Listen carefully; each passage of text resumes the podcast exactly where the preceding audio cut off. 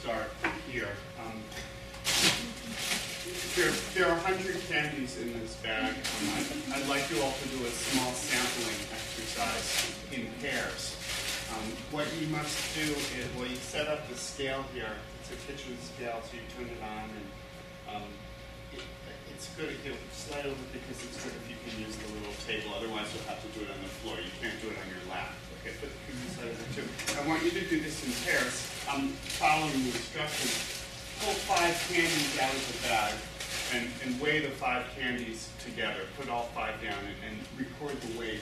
Write down the weight, but don't say it aloud because I don't want you to influence the other people. So you'll, you'll write down the weight on the sheet of paper. Then put the candies back in the bag, and then pass the scale and the um, bag to the next people. Um, uh, having done that, please uh, multiply the number you got by 20, but don't say it aloud. Silently multiply by 20, and that's your estimate of the entire. Don't cheat and weigh the whole bag. your goal is, you're only allowed to do it this way, but your goal is to come up with the most accurate estimate possible. So do the sampling however you would like, but you're only allowed to pick five. Um, so please do that, and then we'll just do it in pairs, and we'll, you'll, you all will have to use the floor, and, or you, you, you, you two could use the table, and keep doing that while we do everything else. Um, turn it on. Um, in, in grams.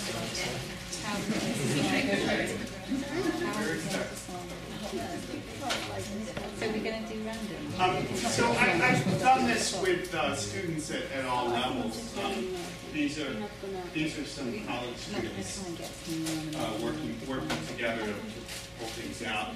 Um, one of our themes is how to use what? You were yeah, we can do that.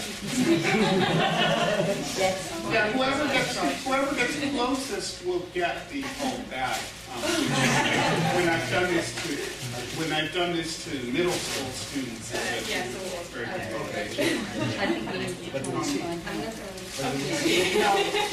and I'm going to get. try and stuff. I will get back to the the um, statistical implications. I mean, I'm not full. I'll, I'll speak softly while we're. Not silently, but softly. Um, I'll get back to the statistical implications later. I'll just say for the teaching implications, I, I like it. I always have people do things in pairs um, as much as possible. When you do things alone and you get stuck, it, it's hard to engage your brain. It's easy to just give up. But in, in pairs, you're, you're a little more pressure to explain yourself. Um, it's also a good way for people to, to meet each other. Um, had you not done the whole introduction thing, I might have suggested that people introduce themselves in pair as well. Really nice. Um, so as I wrote, you can, you can use any method you want. Your goal is to get as close as possible. Another thing about teaching, about classroom activities is redundancy. Is that you put the instructions right on the board. So actually, usually what I would do is and I should have done here actually, is write the instructions on the board right here. Because you know that people don't pay attention all the time. And there may be someone whose mind was wandering and it gets to them and they don't know what to do. So you don't want to only use the slides, right? You, you, want to, you, want to use the board to show your work, but you also want to use the board to have to have instructions on, on what to do. Um, which I could I could do here just you know but I would select five, weigh, multiply, return to bag.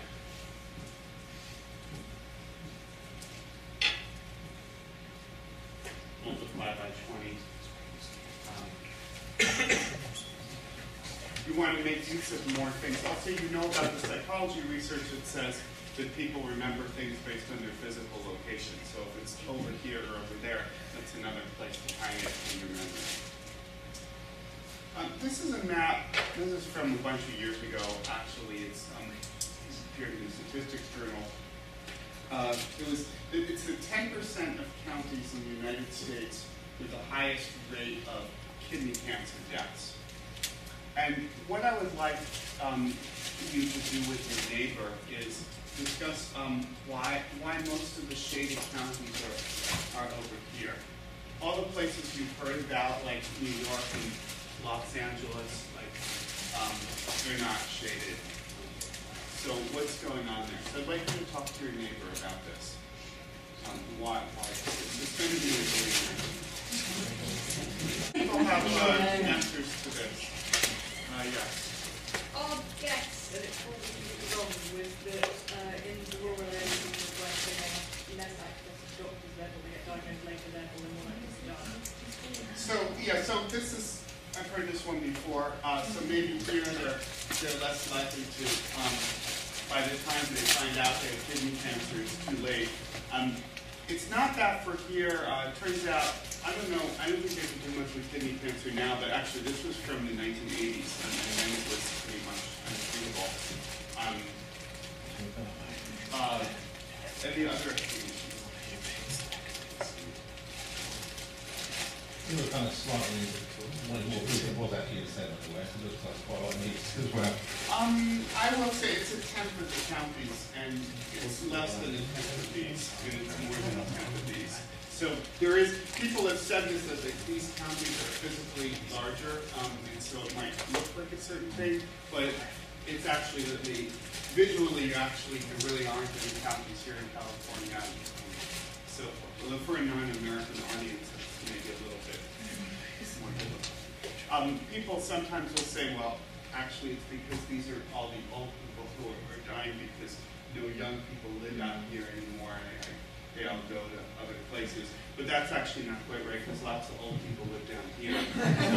So, so these are, these are age-adjusted death rates. Now, depending on what I'm teaching, this is a, I can have a sidebar here where we talk about age adjustment. So you get the estimate for each age category, and you reweight.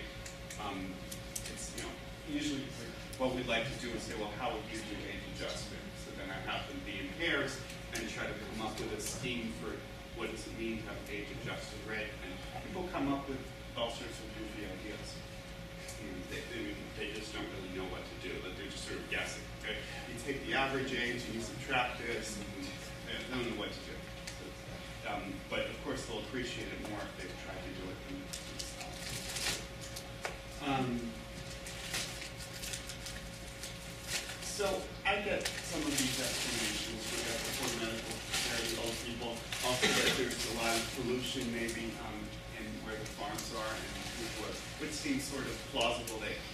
you, you have to do that on the floor. You can't do that in your lab, the weighing in the scale. it just won't be balanced. Or you could do it on your table, but, but not on the not on your lap. Um, so we made this map. This is the map of the 10% of the counties in the United States with the lowest rates of kidney cancer. Um,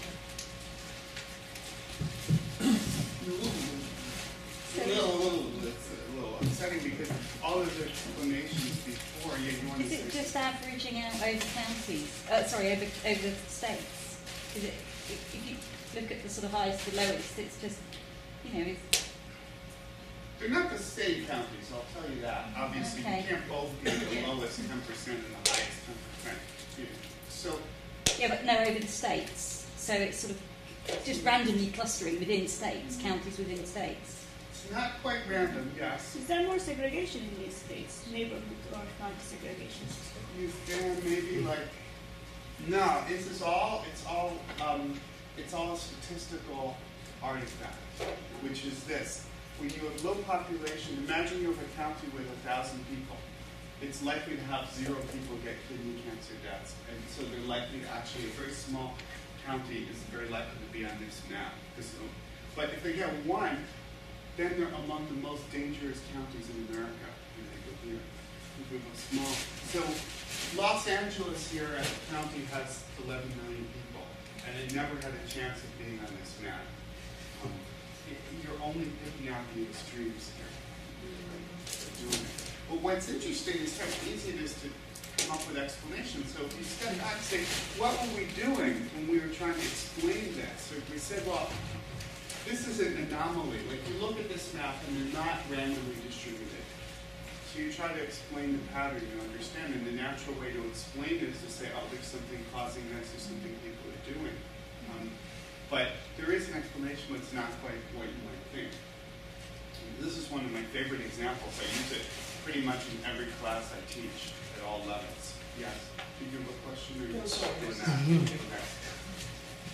Um, now, I sometimes relate it to students by giving an example. Uh, my, my experience is what the kind of example that students love the most. Okay, it's not it's not health because they're young and they're going to live forever, and it's not sex because they don't think sex has any connection to statistics, and it's not it's it's education. Their favorite examples are test scores. That's what they can relate to. That's the place. That's the part of the life, their life that they thought analytically about the most. So I give this analogy. Imagine that you have two tests you can take. Um, you can take a test with 100 questions, or you can take a test with one question. If you take a test with one question, your score is multiplied by 100. Um, so you get either a 0 or a 100. And you're trying to get into graduate school. Um, which test do you want to take, test A or test B? Well, I want you to talk to your neighbor about this one. But which would you do? Which would you want, A or B? Yeah. Can I ask what the cutoff point would be for getting into that? Now, that's what, if it's hard to get into graduate school, which test would you want to take? Is that going to let you be? Right, you get B because you have a chance. And if it's easy to get in, then you do A. So this is like the cancer maps, right? So test A is like New York City, Los Angeles. Um, it's there's a lot of data, and so you get a very good estimate of the cancer rate. Um, test B is a county with about a thousand people, where you either win or lose. Um, so that's what the map is showing you. Now, there's a lot of subtleties if you want to get, if you have a class that's more mathematical, um, it's not true that the smaller the county, the more likely you are to be on this first map. Because if you only have 10 people in the county, you're not likely to get any cancers at all. So there's a sweet spot, which is about 8,000 people, I think, which is the county where it's the smallest county, the smallest population for which one cancer would get you into this map, and that's the one that. So this is not actually a map of the lowest population counties. It's a map of a bunch of counties of around 5,000 people each. This map, though, the lowest, you're most likely to be in the lowest if you actually are,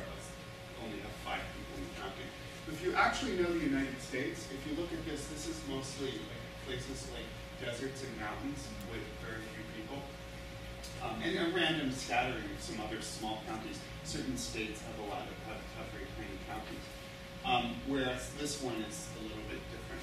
It's, it's, I, I don't get to that point. If I'm teaching the intro class, I don't do that. I don't mention that point. But it's nice to know that there, there's a saying we have in statistics that God is in every leaf tree.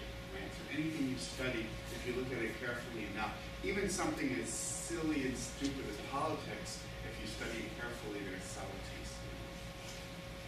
Kidding about politics being stupid, but I think like sometimes my colleagues in the statistics departments have that attitude. Trivial because it's not biology, um, it's not genetics.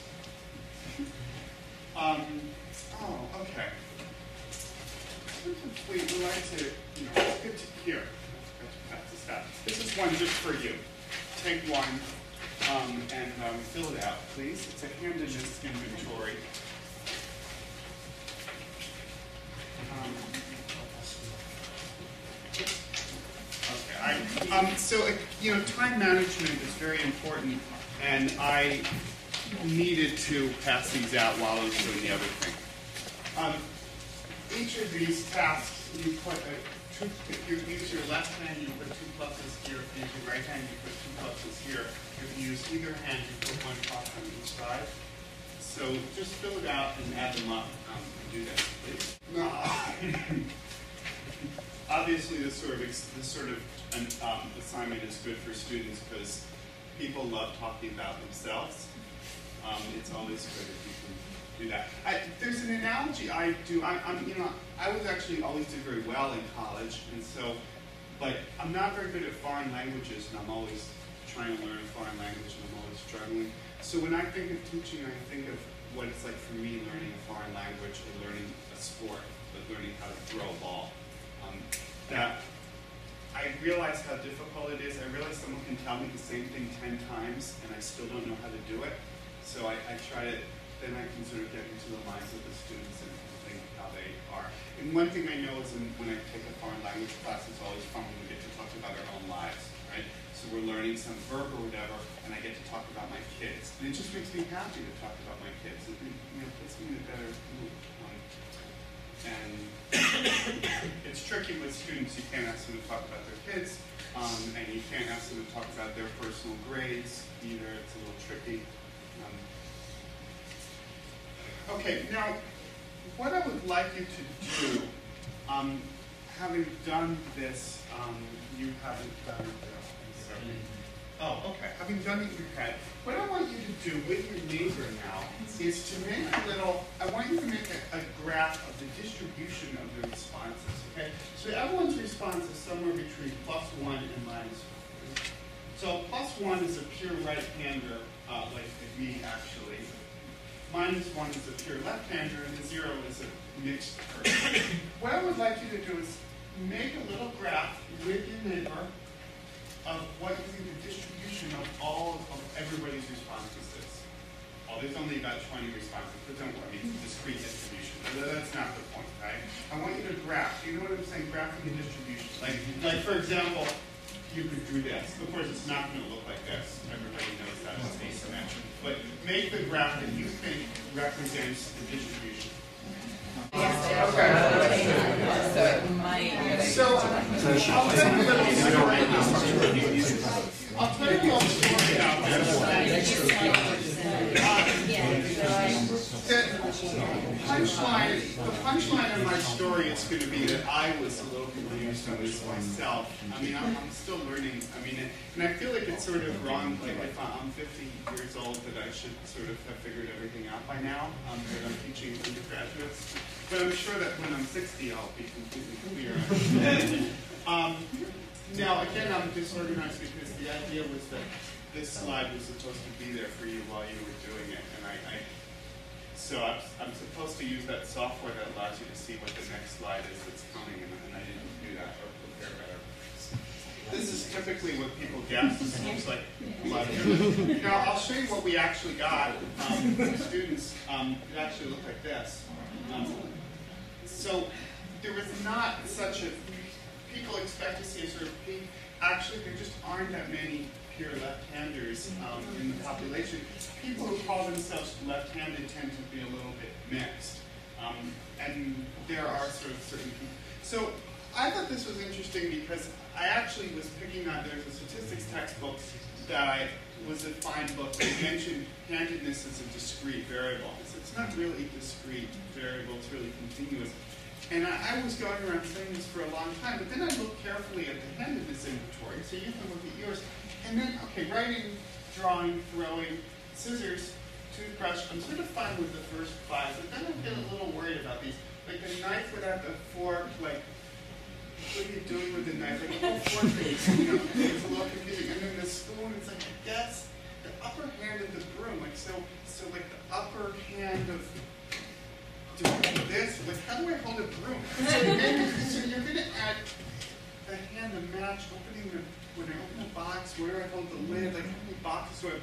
So for me, it's all right-handed just because I know I'm right-handed, and I put. If I have a mixedness to me, I would. I think I might get stuck on some of these. I think these questions add some noise. So if you have a noisy mentor, of course, you're going to get more of a continuous response. So I did sort of feel that these people here, if they were pure right-handers, they would just say they're pure right-handers. But, but I wonder if, if there's a little bit going on. So you, you know, the measurement is important. This is it's called the Edinburgh handedness inventory. It's very standard, so I just assume that's what everybody used and it's right. But that's not true, right? That it may be in the past that people used broom more and, so forth. Um, okay, let's let's do this now. Um, I want your estimates of the weight of the candies. So just tell me your estimates of the total weight of the candies in the bag. Go around. Uh, 4,060. 4,060, okay. 4,220. Next pair. Uh, 4,440. 4,440. Next pair. Twelve sixty. 1,260. Next pair. 880. 880. Next pair, Twenty-one eighty.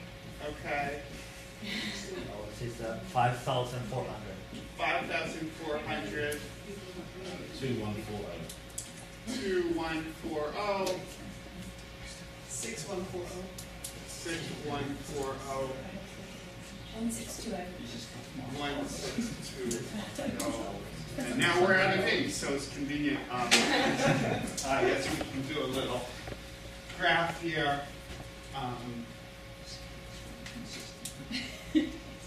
Zero, one thousand, well, your kilograms, two, three, four, five, six. And we have, um, one that's under a thousand, we have one between a thousand and two hundred, two between a thousand and two hundred. Uh, between two thousand and three hundred, we have, uh, two also. None between three and four, between four and five, we have three.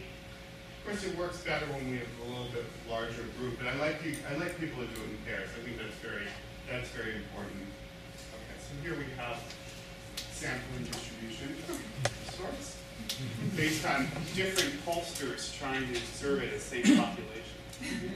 Know, it's, um, it's not pure sampling variability because you're using different sampling methods. Um, well, let's see what it really is. I, I maybe, um,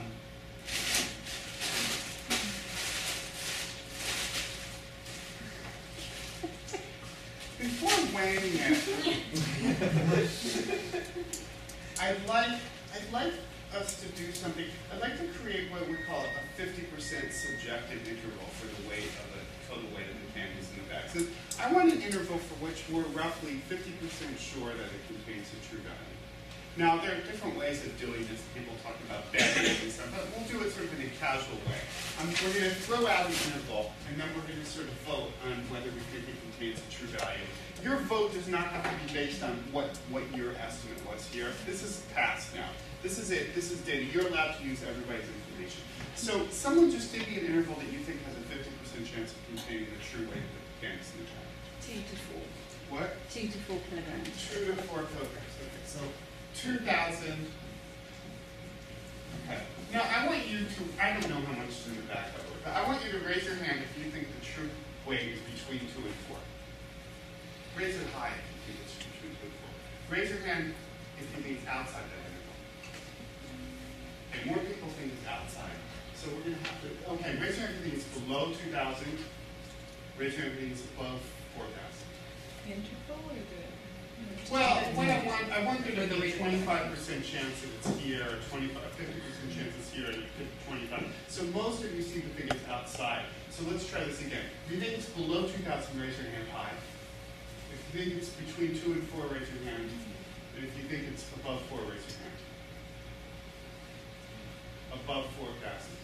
Nobody thinks above, only one person. So whoever suggested this interval, so let's do something like this. I just have to play around with this a little bit. We could have a little machine that does this. Raise your hand if you think it's less than fifteen hundred. Raise your hand, well, that's not a quarter. Raise your hand if you think it's less than eighteen hundred. Raise your hand if you think it's between eighteen hundred and three thousand. Raise your hand if you think it's more than three thousand. Maybe, okay, so I'm gonna say this, um, because, as, as my, let's try this one more time. Less than eighteen hundred, raise it high, everyone has to give their, their vote. Less than eighteen hundred, one, two, three, four, five. Between eighteen hundred and thirty-two hundred, and above thirty-two hundred. Okay, that's pretty good. Okay. Um, and our best estimates and we're, okay, let's do it.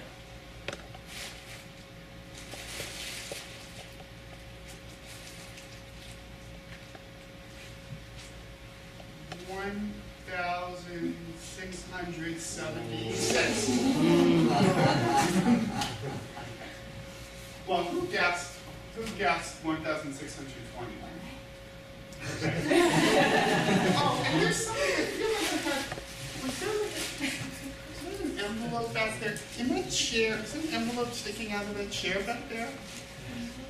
Oh, That's weird, what, what does it say? What is it, can you, can you open it?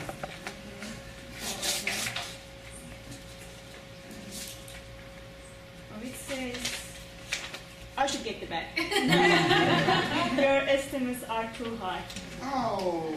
yeah, well, not everybody's, but on average. Um, so I think you could, well, it's worth maybe drawing the analogy to a survey, uh, if you survey people. This, um, if you go and survey people outside and interview them, you're likely to get people who are friendly.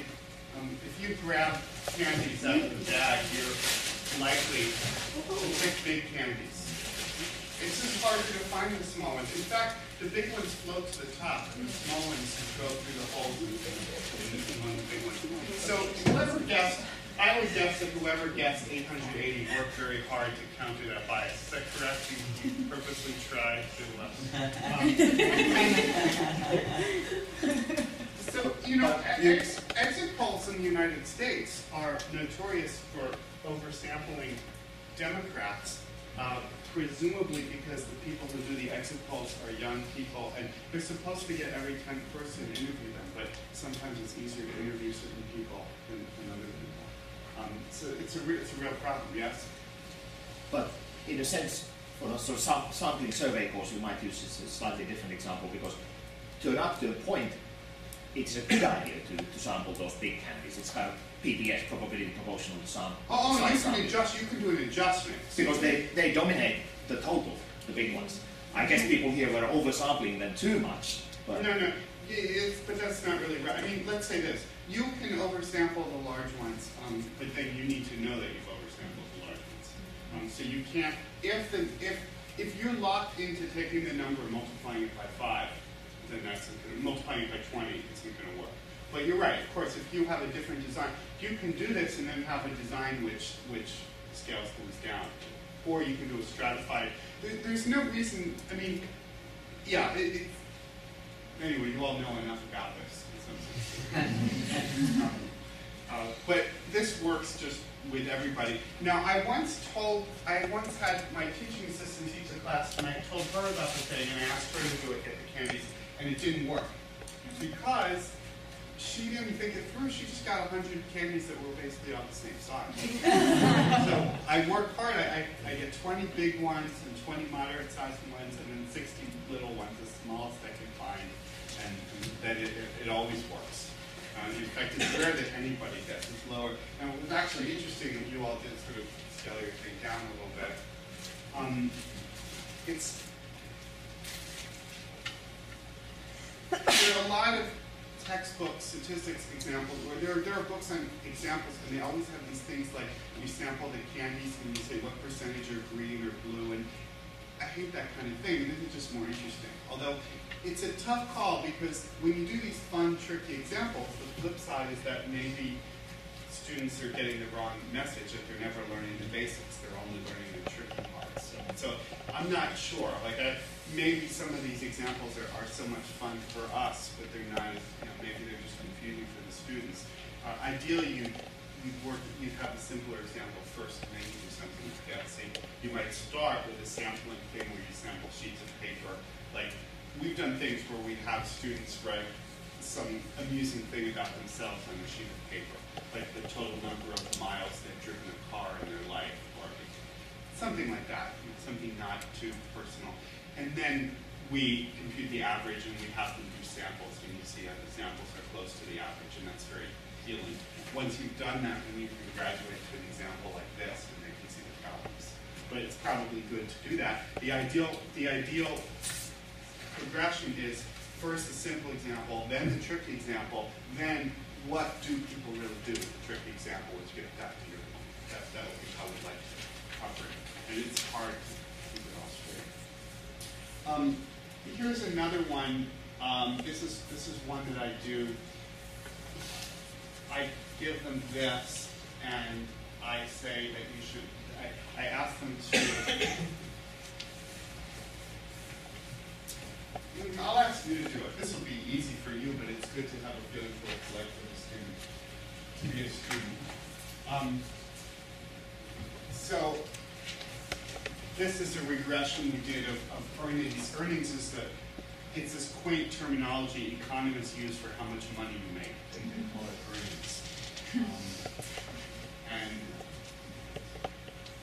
here's earnings, and here's your height, in inches, which is this point measuring unit that, that we use in the United States. Um, this is a regression line, so I'd like you to just, you and your neighbor, to spend a minute graphing the regression line, and also graphing like a sort of fake scatter plot that looks like the data that this regression line could have come from. You'll, you'll learn something by doing this. People, I, so this is the thing I always tell the students not to do that you all are doing, but this is how you live it. Everyone wants to start at zero and go like minus eighty-five thousand. And you know nobody's making eighty-four thousand dollars. Um, you know, so I um, I wanted to talk. Well, I'll talk about the example first here. Um, so I'd say most people are between 60 and 80 inches uh, tall. So you actually just have to do this at minus 84,000 plus 1,563 times 60. But you actually sort of have to be willing to multiply a little bit. Um, but it's a slightly positive number. And then, and then going from 60 to 80, you're adding 20 times this, which is about about 30, right? So you're getting something like that. So this is still some small number, right? Like this is something like 10,000 and this is something like 40,000. So then you have to make a scatter plot. Well, if you look, see that the, the error is 20 plus or minus 20,000. So if you have most of the points being in plus or minus 20,000, you, you, you get this. But you can't really be negative, so obviously you have to have some. And then there's some stuff. And then you realize, well, some people make, you know, $200,000 a year. So it actually has to have a lot of points down here and just a few up there. So there's really, there's actually sort of a lot. Oh, and somewhere it says there's 1,379 observations. So there's actually a lot of information here. And, and I feel, you know, really like students are looking at these, we're looking at these outputs all the time, and we have to be able to interpret them like that. Um, so for you, um, you know, there's this issue of how to make the graph and how, how does it feel. If you think about how it feels to the student doing this. I found, I started doing this assignment because I found that I was, I'm doing statistics, doing applied research, I'm always making graphs like that, saying, oh, it's like this, and here's some data. But then we don't have homework assignments where the students are being asked to do that. So how are they supposed to learn how to do it? You have to have them do it. So I realized that this, making this is itself a skill, but it's not, to, to make it a real skill, you have to respect it. So I go around and I see some students come in and have their dots there and say, what do you, and oh, that's how you draw the line. And I'm like, well, no, you know, like, it's not quite, it doesn't work way. Um, I think that typically the deterministic part of the model is the most important, at least for understanding the model, but we tend to sort of push that aside. So you'll find, especially with models with interactions, that students don't understand just the deterministic part of the regression model. And talking about, like, you'll have students who start yapping about whether the error distribution is normal, and they, they seem like they're very wise and thoughtful, but they're not really being that because they don't understand the most basic part of the model. They're, they're focusing on the dessert, you know, not the main dish. So we had this, and I would continue, I won't do it here, but we have, this is the basic thing. Once you sort of round things off, um, it's not hard to multiply 60 by 60. 6 times 15 is 90, so it's not, it's not hard to actually do this if you don't get distracted by all the extra decimal places in the Stata output. Um, then we have, I give them something like this. So this will take a whole, when it's time to teach multiple regression, I go through these and I will have the students work in pairs and we'll do one after another after another and then I'll have I'll have them say, okay, you're now in groups of four. I want two of you to create a problem for the other two. Come up with a realistic example. Just make it. Come up with an example that looks like this, but it can't be earnings impact. It has to be two variables that you think that you care about.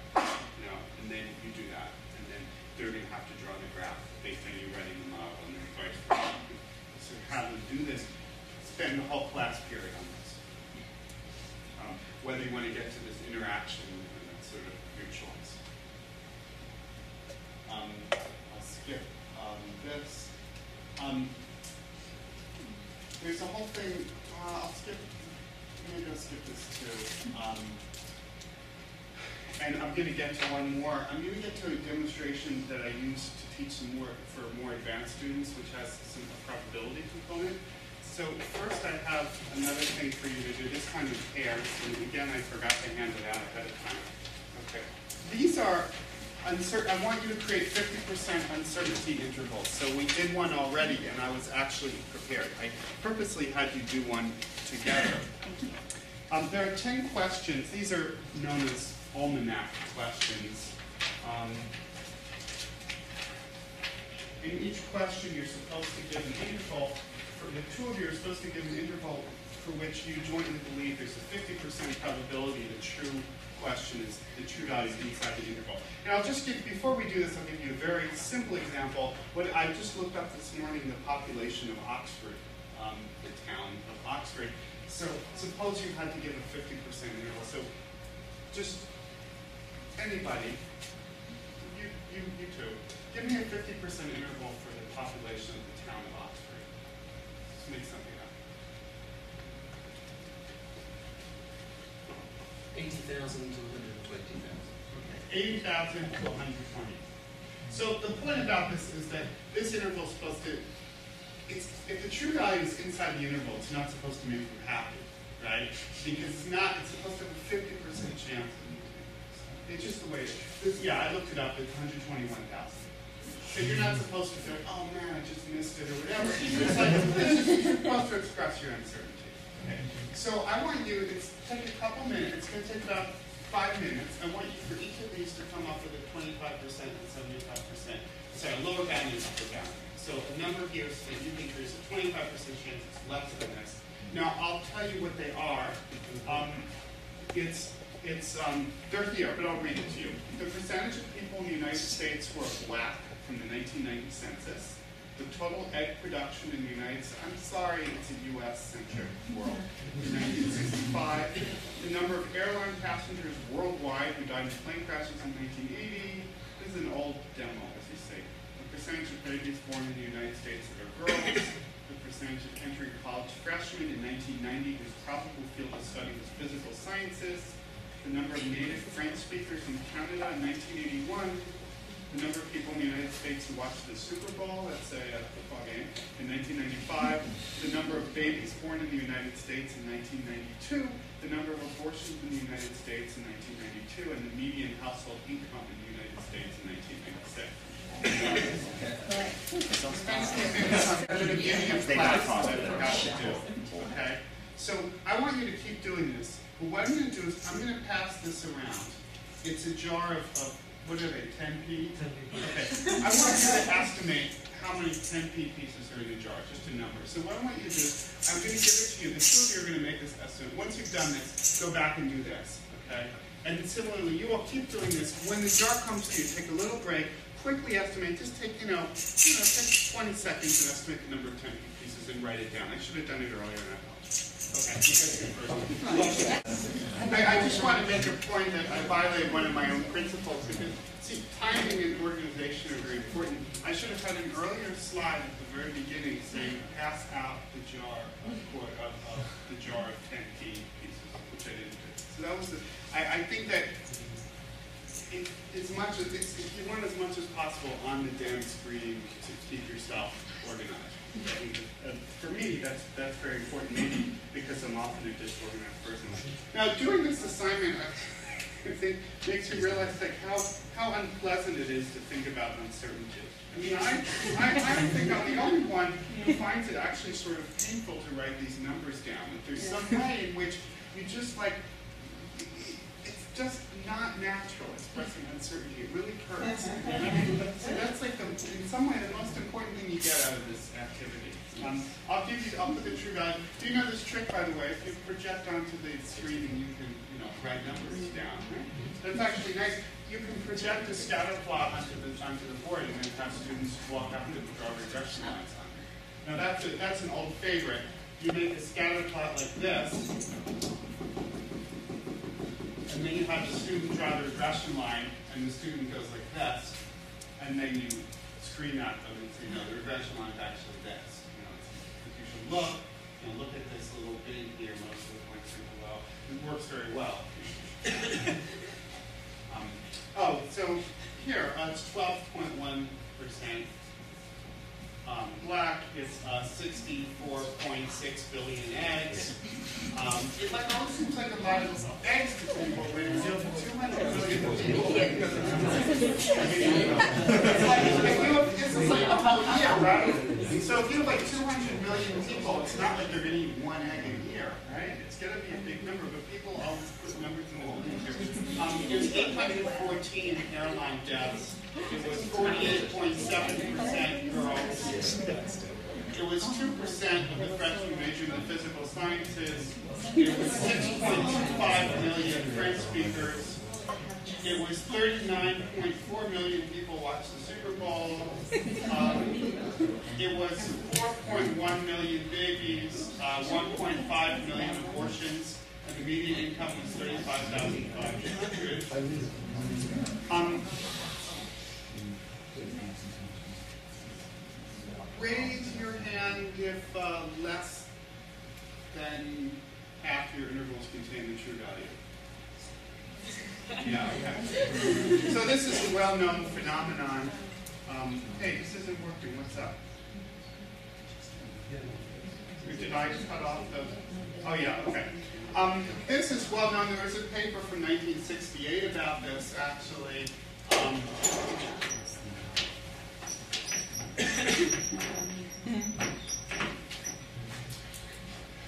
people's 50% intervals only tend to be right about a third of the time. Um, and um, now, I would, there is a foolproof way of being calibrated. If you really want to be calibrated, you could do that. Do, do you know how to make sure? To be 100% sure. I can take the first five intervals and just say I'm going to go from zero to infinity five times. And then the last five are going to be zero to zero.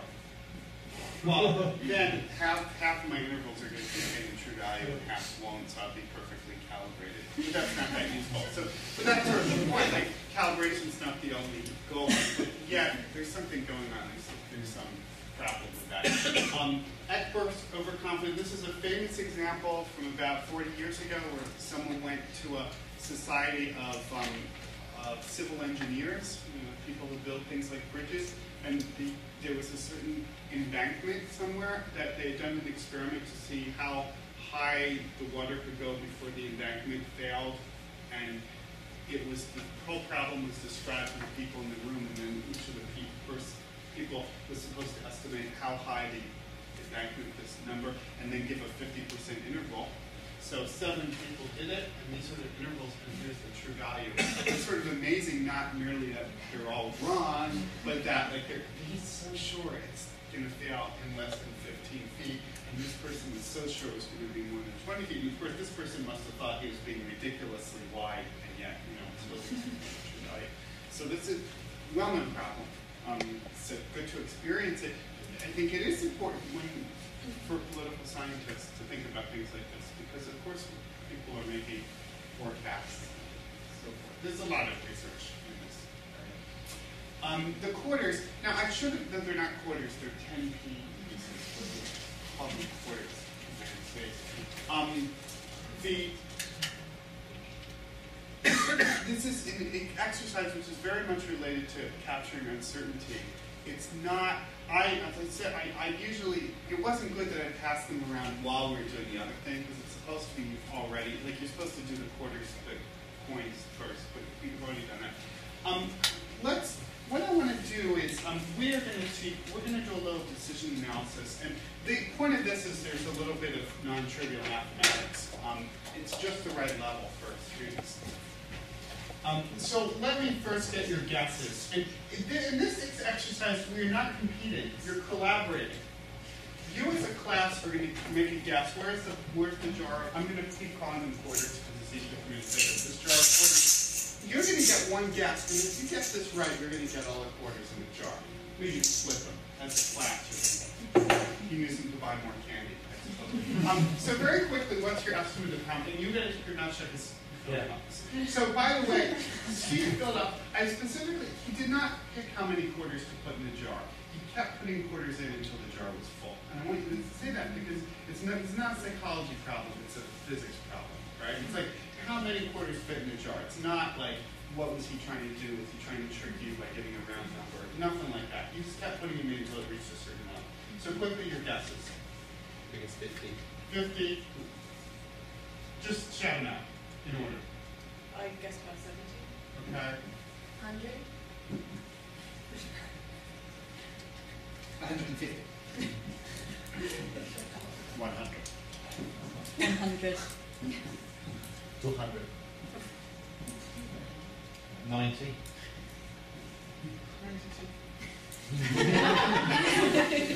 Okay, so of course, you know, the, the odds are unlikely it's any of these particular dots. But the, what we want to do is come up with a 50% interval.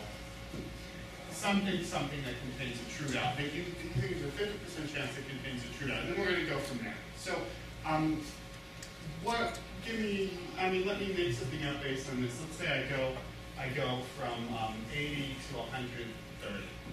Raise your hand if you think the number of quarters in the jar is less than 80. Who's going to remember it now? I just, we did it too quickly as a trouble. Raise your hand if you think it's between 80 and 130. Raise your hand if you think it's more than 130. Okay, so not too many. It's all too. Raise your hand if you think it's between. So, do you think this is 100, 120? Seems a little too narrow to me, given everything else we've learned. Mm-hmm. How about that? Raise your hand if you think it's between 90 and 120. If it's less than 90, more than 120. Yeah, we'll, we'll go with this. I mean, again, the, point here is going to be the math um, rather than the details of the number.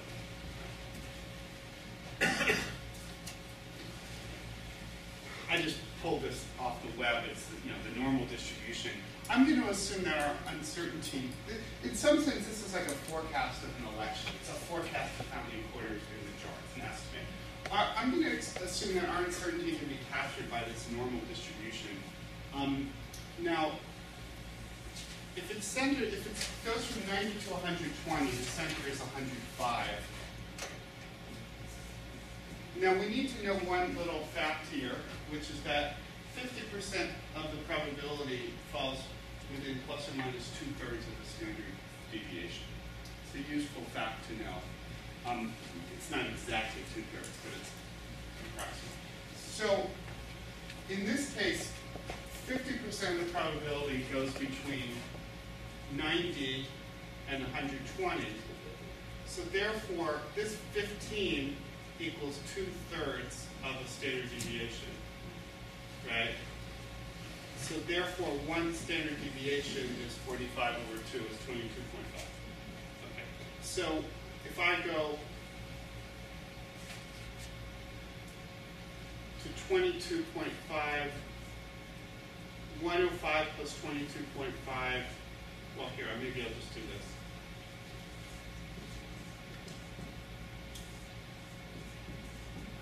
So that's that. This is our uncertainty distribution. Now, this is not quite right because, because it's discrete, right? So it could be exactly 105, or it could be 106, or it could be 107, or it could be 104. But minor, minor. Now let us suppose that this represents our subjective belief. So 105 is our best guess of the number of quarters in the jar, but it could be 106, or anywhere in this range. Um, in that case, what should your guess be for the number of quarters in the jar? You want to say 105, don't you? But again, you don't want to because it's too obvious. So it's like you're sort of torn, right? Because in a way it's 105, but maybe the trick is there's no trick, right? Maybe it is 105. it's not. 105 is not the right thing to guess. Um, let me tell you something. I have a coin of some sort, some goofy English coin in my pocket. There's a 50% chance that this coin has, this hand has zero coins, and a 50% chance it has one coin. You're going to guess, and if you guess it right, you get to keep all the coins in my hand, which you could guess. One. Yes. One. Yes. Sorry. Um, What if I told you that it was exactly 104 or 106 and they were equally likely? Which would you guess? 106. Interesting. So there's this trade-off here,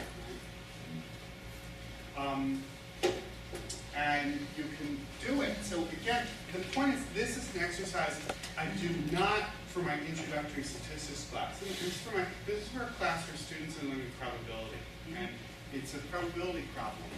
Um, and you have to do it. So you say, well, you have to maximize your expected gain. That's what you want to do. And your expected gain is x times the probability of x. So that's x times 1 over the square root of 2 pi times the standard deviation, which is 22.5,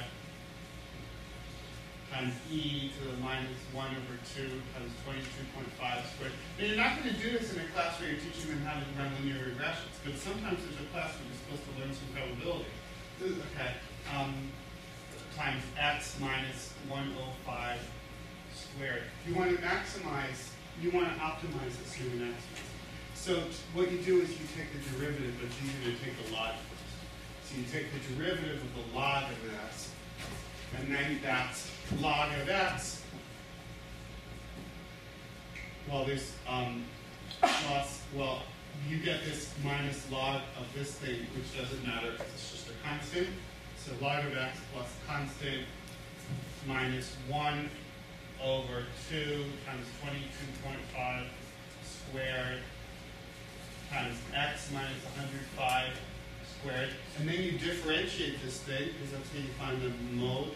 And the derivative, the derivative of log of x is 1 over x, and then you get the derivative of constant 0, and this is minus 1 over 2 times 22.5 squared times this, which is just 2 times x minus 105. That's the derivative of x minus. and then you set this to 0, and you get you get this thing, it's a quadratic equation actually. It's sort of funny, like you, the solution to this is a solution to the quadratic equation. It's, it's, it's this thing. It turns out it's it's um it's one half. Your best guess is one half times mu, which is 105, plus the square root of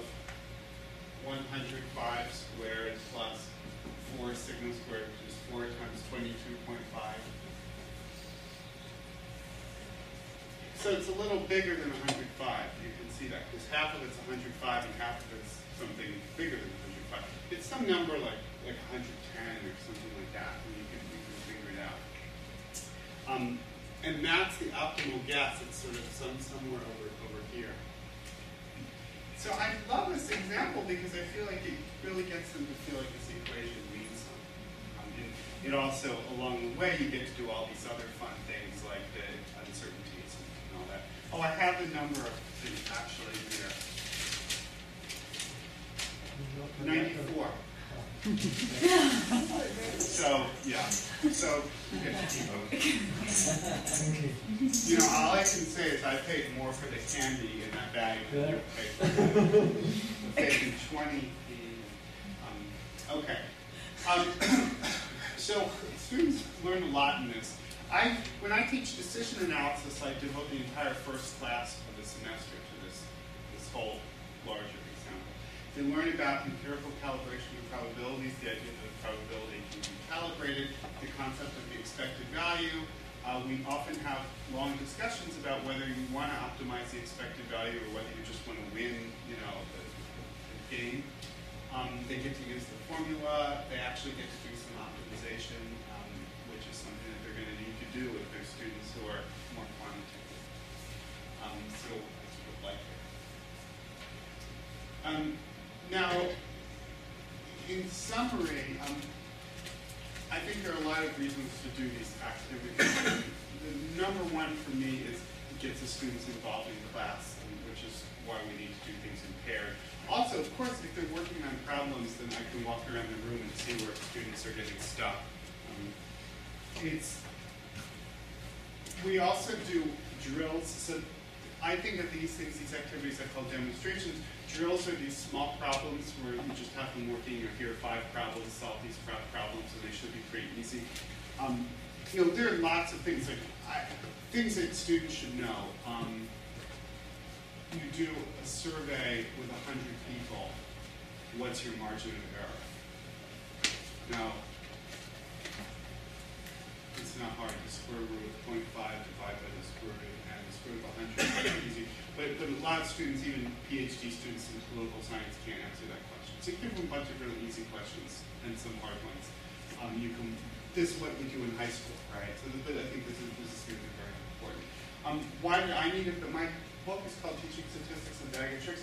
Deborah Nolan is my co-author. She's another person who taught where I used to teach. And I remember once I um, couldn't, I, she was out of town, and so I, I substitute taught for her. And her class, they were so lively. I was like, they were just jumping at everything we talked about. They were jumping out. Then she guest guest taught substitute taught for my class, and she said how our students, my students were all completely dead. And I was like, oh, Deb, now I know why you have such good teaching evaluations, because you always get lively students all the time. Maybe not. So I realized that it's my style. You see this here. We have all these activities, but you're sitting here silent because I'm bullying you. I'm throwing. It's, it's my style. I'm a bossy boss. I'm not. I'm not a, a natural teacher. I'm I'm a person who just keeps won't shut up. and know, very face. Deb will stand back. She's much better. Okay. So I do these things because it's the only way that I can avoid being the way I am now. I'm already doing what I don't like to do, and I'm doing this all the time, just the way I am. I have these activities to stop me from doing that. So um, that's um, that's all. I just wanted to give you a flavor for some of you. There'd be another talk that I give, which is all about examples how people are thinking wrong about statistics and how to do better. That's another topic. This is all form, you know, but the form important. Oh, JITs. Well, I won't tell you about JITs. Um, so um, anyway, I hope this is helpful. And that, sorry, I should say one more thing because people tell me they do they get in my book. They'll say I get like people send me emails saying I read your I love your book and I do the example on page forty three, and I get it like when they say that it's like they're ripping my heart out because, because I do all of these when I teach I do these activities in every class. Like to say they use one example. So I think if you, if you want to do these things, you know, it's a little scary because you're sort of losing control a little bit. But you just have to stick it in the class period. You put the slide up saying we're going to do this, and then and then it can it can work out. Uh, so I encourage you to try these things. That really is. Great.